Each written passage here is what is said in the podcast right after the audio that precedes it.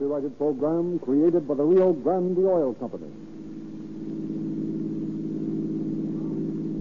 Police, calling all cars, attention all cars, outside 16 regarding a murder. The body of a well-dressed woman found in a vacant lot near West Avenue. That's all.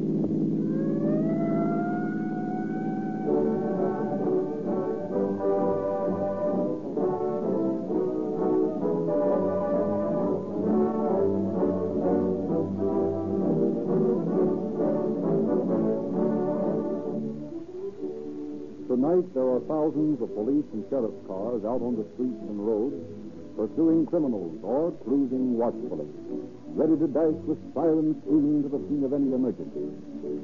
No ordinary gasoline is good enough for these emergency cars. More of them are powered with Rio Grande cracked gasoline every way obtainable than any other brand. And the reason for this pronounced preference is that the police have tested all brands of gasoline in their emergency cars, and they have yet to find any gasoline which will exceed the performance of Rio Grande crack. You can make these same tests in your own car and discover for yourself why Rio Grande cracked gasoline is the choice of the leading cities and counties of the West. Go to the independent service station in your neighborhood and fill up with Rio Grande crack. You will feel the difference just as soon as your former gasoline is used up and Rio Grande crack reaches your carburetor. Your car takes on new life, new liveliness. You accelerate as never before. You breeze up hills that formerly slowed you down and made you shift gears. Your car runs smoother, quieter. Rio Grande cracked gasoline ignites at the touch of the starter, roars into action.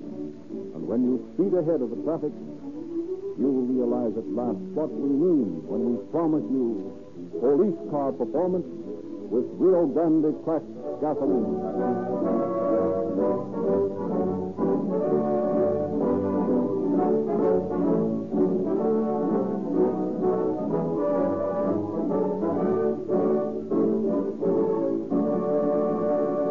Once more, it is our pleasure to introduce H.S. Seeger, Chief of Detectives of the Los Angeles Police Department.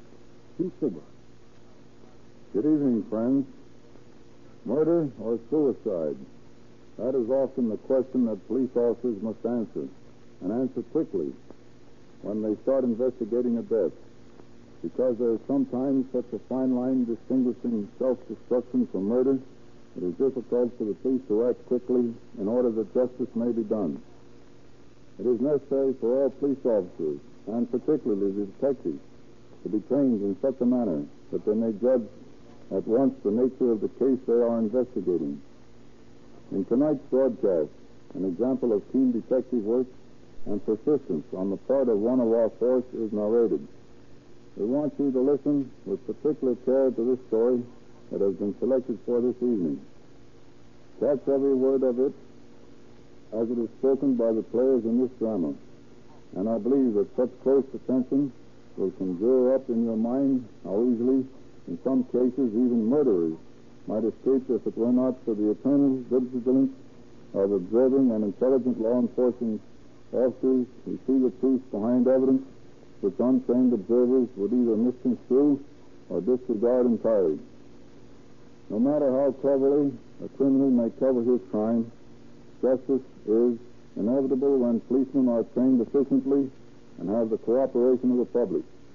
Tonight's story brings this fact home to you.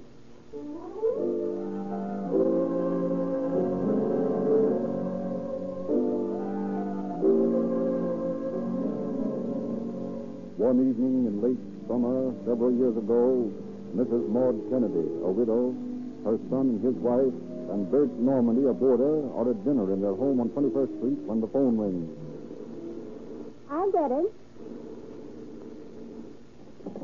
Hello? Let me speak to Mrs. Kennedy, please. Uh, just a moment, please. It's for you, Mother. Who is it? I don't know, some man. it's Came out of dinner. Ask you to call back. I'm sorry, but she's at dinner. But I've got to talk to her. Can't you call back later? No, oh, it's important, I tell you. I've got to talk to her right now. Very well. I'll see if she can come to the phone. Mother, he says it's very important. Oh, all right. Hello. This is Percy, Marty. Oh, hello, dear. I've got to see you, Marty. Well, why didn't you drop over? I'll be here. No. I want to see you alone. You'll have to meet me somewhere. Well, I can't do that. I- I've got some friends coming in this evening. Mark, you're meeting me. Do you understand? Oh, but Percy, I... You wouldn't want any trouble, would you? Oh, no, no, don't do that. All right, then. Well, where shall I meet you? The corner of 6th Avenue and West Jefferson, as soon as you can. Very well, I'll, I'll be right out. Yeah, more like it, Mark. Goodbye. Goodbye. What's the trouble, Mother? You look worried. Oh, oh, it's nothing. Who is that on the phone? Uh, just a friend of mine. Aren't you going to finish your dinner, Mother? No, I, I don't feel like it. I'm, I, I'm not that hungry now, and I, I have to go out for a while anyway. Are you going to be gone long? No, I'll be back in about a half hour. The Stevensons are dropping in, you know. Well, I wish you'd do one thing, Mother. What's that? Please don't wear all those diamonds. Why not? It isn't safe. Philip's right, Maud. You risk your life every time you go out with that small fortune on your finger. Oh, that's silly. No, it isn't, Mother. It makes me nervous every time you go out alone at night. Well, even if it is dangerous, I'm not going to stop wearing my diamonds. I love them. Well, if you insist on wearing them, let me go along with you. Oh, no, no, you can't do that. Why not? I've got some business to do, uh, a personal business. Oh, very well then. But I wish you'd leave those diamonds at home. They're going to get you in trouble one of these nights.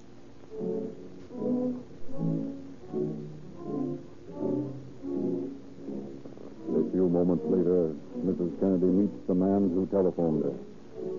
The rendezvous is in what at that time is a thinly settled section of town. The houses are few and far between, the streets dimly lit. But, Percy, what is it this time? I've got to have some money, Maud. Oh, I thought so. I suppose you spent that five dollars I lent you yesterday. Yeah, it's nearly gone. I've got to have more. I'm going to get married. Get married? How can you get married? You haven't even got a job. I don't care. I'm in love with a girl and I want to marry her. I'll get a job somewhere. You've got to give me the money to get married on. I can't. I haven't any money. Ah, come on now, Maud. Don't hand me that. I haven't, Percy. I'm broke. They cleaned your poker the other night. Maud, did you understand what I said? I've got to have money. You, uh, wouldn't want me to tell Philip about all that dough you lose at poker, would you? Oh, oh, you wouldn't. I might. Your little boy wouldn't think so highly of his mother then, would he? Oh, Percy, don't do that. Please don't. Well, it's worth something to keep me quiet, isn't it? Yes, I, I suppose it is, but, but I, I've been telling you the truth. I really haven't got any money, really. Well, how about those diamonds? We could sell a couple of them. That'd be all I need.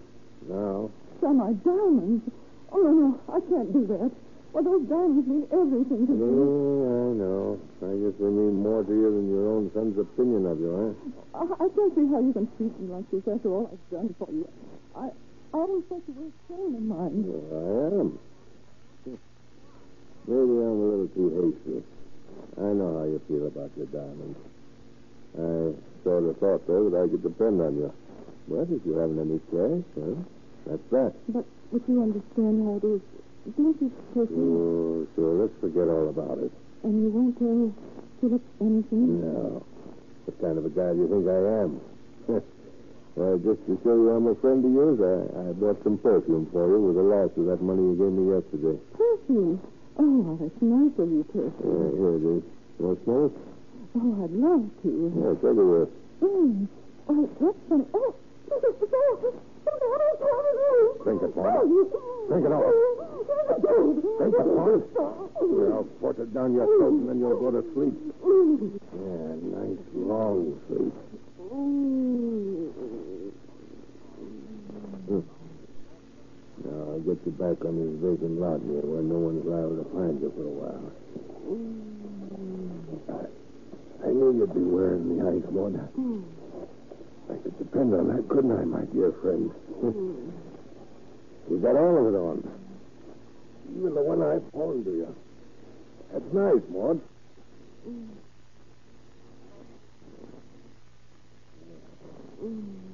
Now, if you don't mind, I'll relieve you these. I don't think you'll need them where you're going. I'll just leave you that wedding ring and a couple of small sparklers so it won't look like robbery. Mm-hmm. Well, Maud. Thanks, old kid. So long.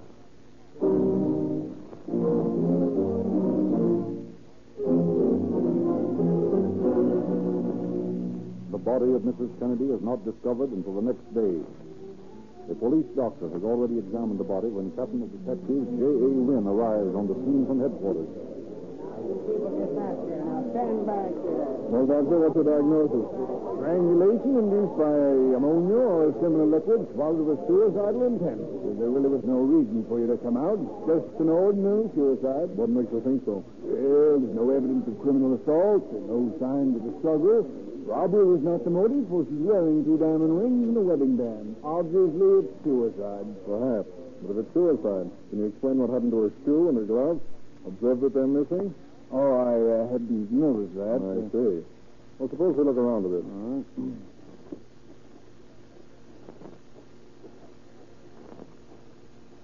Ah, here they are, Doctor. A clump of weeds. the shoe, a string of beads, and a glove. Well, they're 20 feet from the body. Look. I should say the way these weeds are trampled down would indicate quite a struggle, wouldn't you, Doctor? Well, maybe. Now, this woman had committed suicide on the spot where the body was found. How did the slipper and the glove and the beads get here? On the other hand, if she was murdered at this spot, why was the body moved over there? I'm not at all satisfied that this, that this is a case of suicide. I'm going to work on the assumption that it's murder.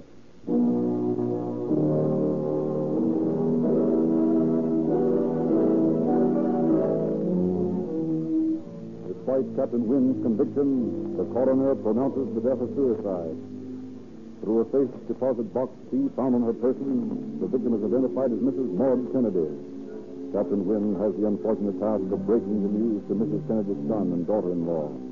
After they have recovered somewhat from the shock of Wynn's tragic announcement, the detective questions. I'm terribly sorry to intrude upon your grief like this, but you realize, of course, how important it is to get at the bottom of this thing as quickly as possible. Naturally, Captain. Now, you say you don't believe in this suicide theory. That's ridiculous. Mother would never commit suicide. Well, I don't believe she did.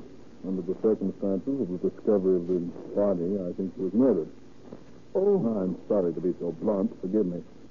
Now, will you please tell me what happened the last time you saw her? well, we were at dinner last night when she was called to the phone. From the conversation, it seemed she knew the party well. And she left the table and went out, saying she wouldn't be long. Did your mother wear any other jewels than the two diamond rings found on her fingers? Yes, plenty of them. Diamonds were her weakness.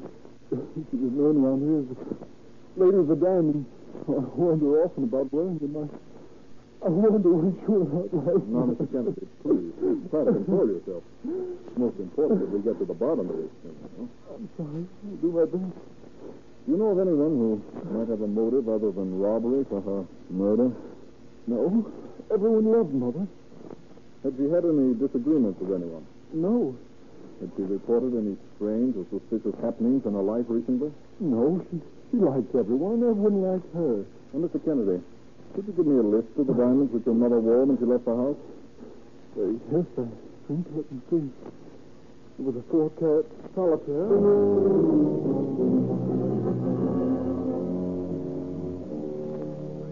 Returning to headquarters, Captain Wynn finds Charles Whitehead, chief nurse at the receiving hospital, waiting for him. Hello, Charlie. What's on your mind? Ah, that Kennedy case. Something I think you ought to know. What is it? Well, about 10 o'clock last night, a young fellow came into the hospital and asked if Mrs. Maud Kennedy had been injured. I asked him if Mrs. Kennedy was his wife, and he said no, it was his mother. Ah, I told him that no one with that name had been brought in, and he thanked me and left. Oh, that's peculiar. That's all. Oh, thanks for the tip, Charlie. I'm going to call up Kennedy and see if he was the guy. Okay, Captain. Give me Jefferson 230W. Hello, Mr. Kennedy. Captain Wynn speaking. Say, I just got a report that a young man claiming to be Mrs. Kennedy's son inquired about her at the receiving hospital last night. Did you go down there? You didn't? Oh, I see. Thanks a lot. Goodbye.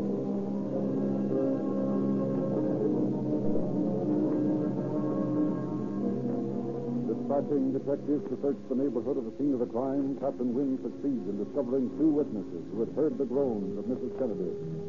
Their stories coincide and establish the time of the murder as approximately 9 o'clock. Investigations among Mrs. Kennedy's many friends reveals a young woman who had been an intimate companion of the slain woman. Captain Wynn and his aides interview her. I, I just can't imagine who would do such a thing. Well, Miss Robertson, think now. Was there anyone who had a grudge against Mrs. Kennedy? No, I, I don't think so.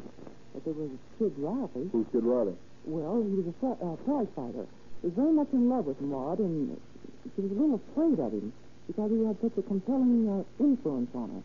Of course, she realized he wasn't her kind, and yet he held a fascination for her she couldn't escape. Possibly. He's the man we're after. Prize fighter, huh? And she was filled with chloroform or ammonia. And ammonia's used a lot around boxers' training quarters. Boys, I want you to go out and find this kid, Riley.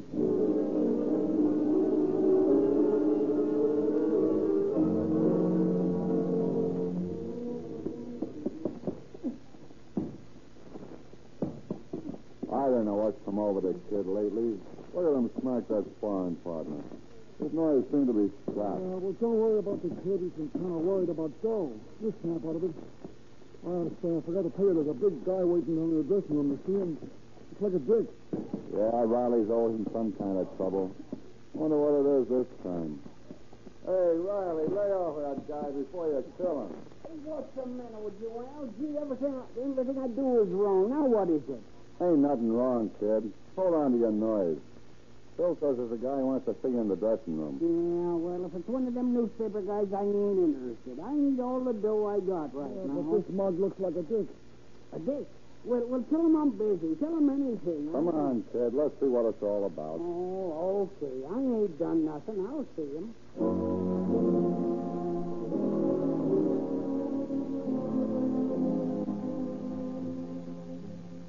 Did you want to see me, pal?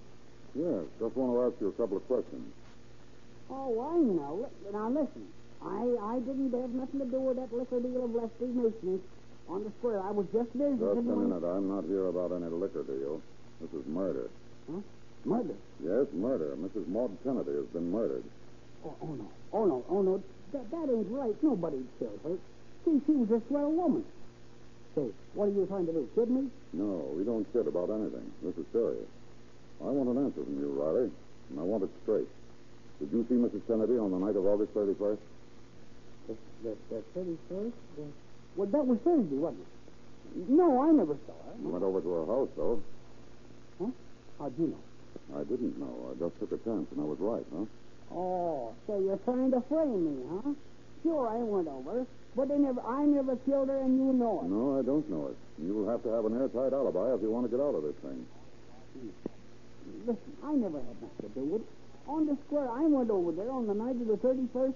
I phoned her about 7.15. 7.15? Yeah, yeah. She kept me along a while, and then she told me to come down to the house, and if I saw a light burning, to come in and see it. And did you go? Yeah, I, I waited outside the house for about an hour, but she didn't show up, so I walked back home and went to bed. Riley, your story sounds pretty weak to me. I'm going to take you in until we've got time to investigate it. Oh, now, now, now, now, listen. Now, now that's the honest truth, so help me. Ask my mother, ask my father, they'll tell you. They're church people. They ain't gonna lie to you. You, you ain't gonna hang this on. I'm innocent, they tell you. I, I tell you, I'm innocent.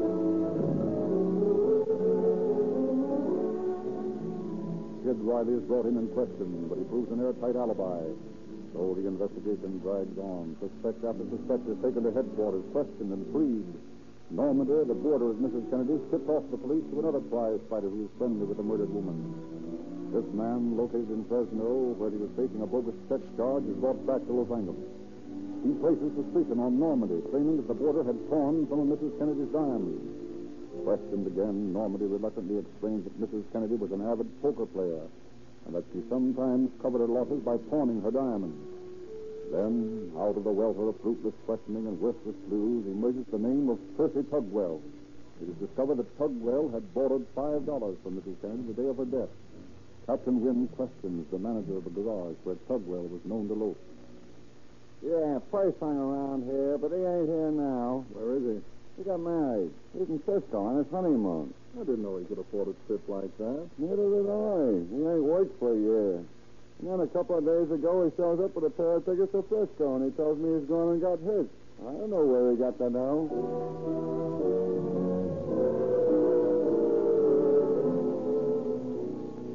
Grows warm as Captain Wynn interviews a neighbor of the Tugwell. Well, I ain't one to carry tales, Captain, but there's some funny business about that Tugwell boy. Why, I heard it direct from Alice Carter, who boards with the Tugwells, that Percy asked her sweetheart to sell a diamond for him. When was this? Uh, just a day after Mrs. Kennedy was murdered. Asked him to sell a diamond, huh? Yes, it was unmounted. And Percy said that it belonged to his fiancée. He got $62 for it, so Alice says. Know anything more about this? No, that's about all. Of course, I could tell you plenty about the family. But you Well, thanks. know I think I'll talk to them myself.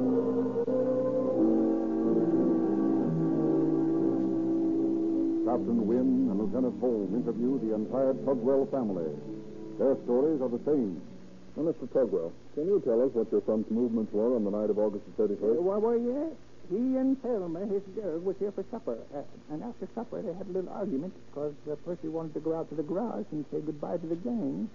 And Thelma said that he that he cared more for the gang than he did for her. Anyway, uh, Percy went. What time was that? Uh, about seven o'clock, I should say. and what time did he get back? I guess it was long, about uh, about eight thirty, no later. He comes back then, and Thelma and him patch up their little spat. Where is Percy staying in San Francisco? Uh, uh, I, I think he's at the Bayview Hotel. Mm, Very well, Mr. Tugwell. Uh, thank you very much. Uh, not at all. Uh, but would you mind telling me what all this here questioning's all about? Oh, we're just trying to complete a report, Mr. Tugwell. Good night. Well, mother, sister, brother, and father all tell the same story. Yeah, if they're telling the truth, that seems to eliminate Tugwell. If Mr. Kennedy, Mrs. Kennedy was murdered at 9 o'clock and he was back home at 8.30, he's got a pretty tight alibi. Yeah, there's no doubt about that when you consider that the scene of the murder must be five miles from the Tugwell house. Just the same, I want to talk to this Tugwell.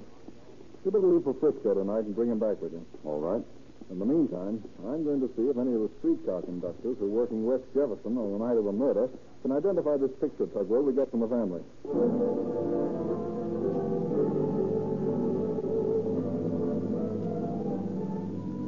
With home on the trail of Tugwell in San Francisco, Wynn interviews the streetcar conductors. You were working on the West Jefferson between the hours of 7 and 9 on the night of August the 31st? Yes, sir. Do you recognize the man in this picture as one of the passengers who carried that night? Oh, let me see. No, no, I don't think so. I never saw him before, huh? Mm, nope, I never did. All right, that's all. Thanks for coming in. You're welcome, Captain. Well, we're not getting any place in this line. That's the 15th conductor. That's Big pardon, Captain. Telegram, sir. Oh, thanks, Sergeant. Probably from Lieutenant Holmes in San Francisco. What's the love of peace? What is it? Listen to this. Place a man in the home of Mr. and Mrs. Philip Kennedy. They're accused of being involved in the murder. Will arrive in Los Angeles with Percy Tugwell in the morning. Can you imagine that? But you can't go out and arrest them on a say-so like that. I don't intend to. I'm going to call Lieutenant Holmes in San Francisco and find out what this is all about.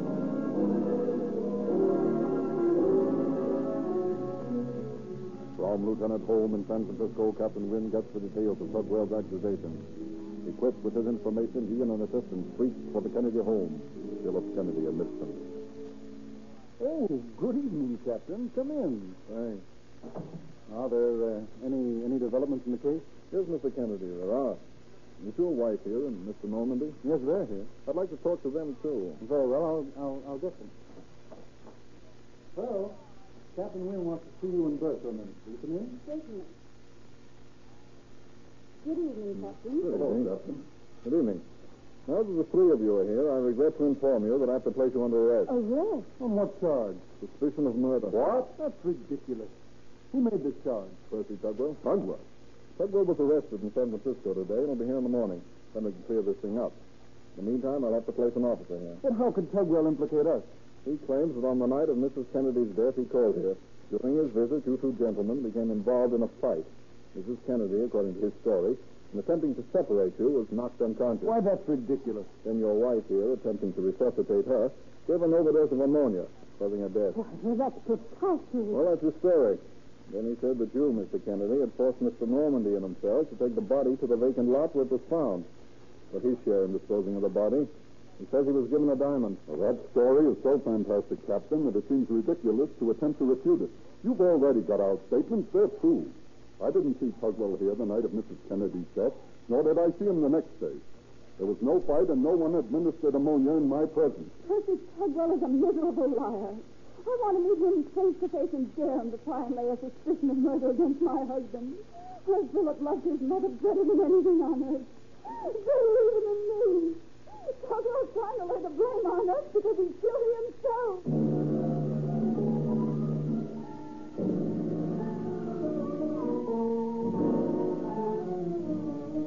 Brought back to Los Angeles, Percy Tugwell reiterates his version of the murder. Police doubt his preposterous story. Deputy District Attorney Joseph Ford attempts to break down Tugwell's statement. For five hours, Tugwell is questioned. And then he finally admits. Uh, now come me. I lured her to that vacant lot and killed her with chloroform. I told her I had some perfume and asked her if she wanted to smell it. When she took the bottle, I grabbed her by the throat and forced her to swallow the contents. I wanted to get married, and I needed the money to finance my honeymoon.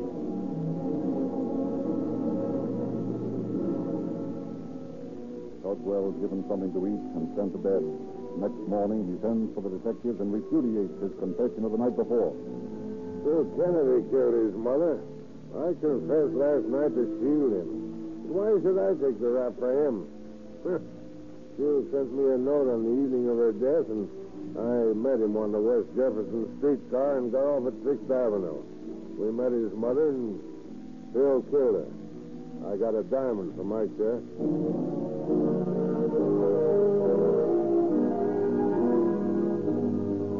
Doubt in the world that Tugwell's guilty. The only question is whether Philip Kennedy was in on the deal. Personally, I doubt it. But let's bring the two of them face to face. That's a good idea.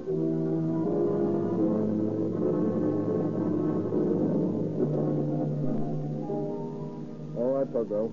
I want you to repeat your statement before Mr. Kennedy here.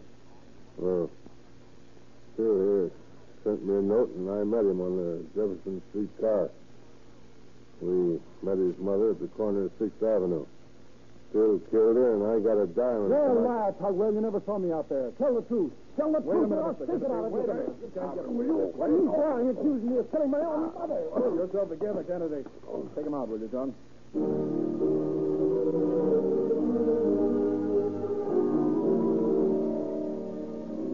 Faced by Philip's wife and Normandy, who repeat their previous testimony, Tugwell begins to weaken. Finally, he speaks to Lieutenant Holmes. I, I want to tell the truth, Lieutenant. If I do, it means the rope to someone. Well, you better get it off your conscience, Tugwell. You'll feel a lot better if you do. Then bring Phil back. Okay. Mr. Kennedy, will you come in, please? Tugwell has something to say, Mr. Kennedy.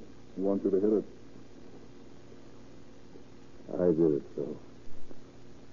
I want to apologize. Will you shake my hand? Why, you...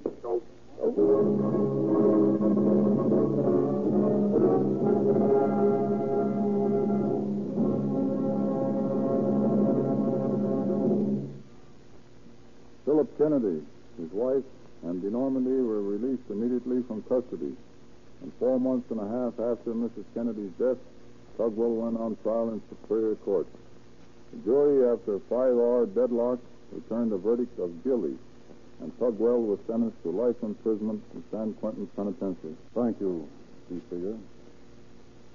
Ladies and gentlemen, among the boys and girls listening tonight, thousands have joined the Junior Police Department and are now wearing police badges, carrying handcuffs, siren whistles, and guns. Many have detective fingerprint outfits, microscopes, and other valuable articles, all given away free by the Rio Grande Oil Company. We invite every boy and girl listening who has not already joined to go at once to the service station in your neighborhood featuring Rio Grande cracked gasoline. Ask for a free copy of the Calling All Cars News. You will find the 14 free gifts illustrated there, and you will learn how you can get the complete junior detective outfit absolutely free. Every motorist can help some boy or girl get these valuable gifts merely by using Rio Grande cracked gasoline, the same gasoline that's used by the police cars, the ambulances, the fire engines, and other emergency equipment of the leading cities and counties in the West. Drive into the Rio Grande station.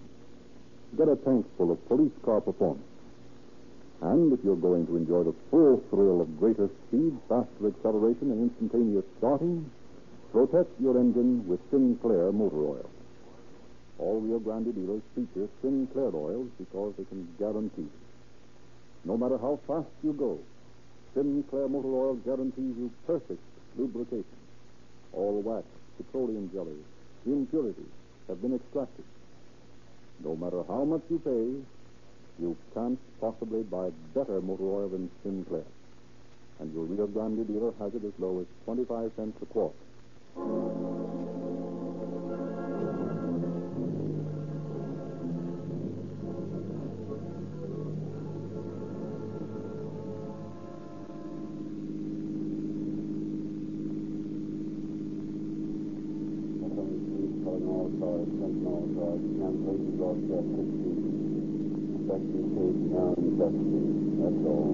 لوگوں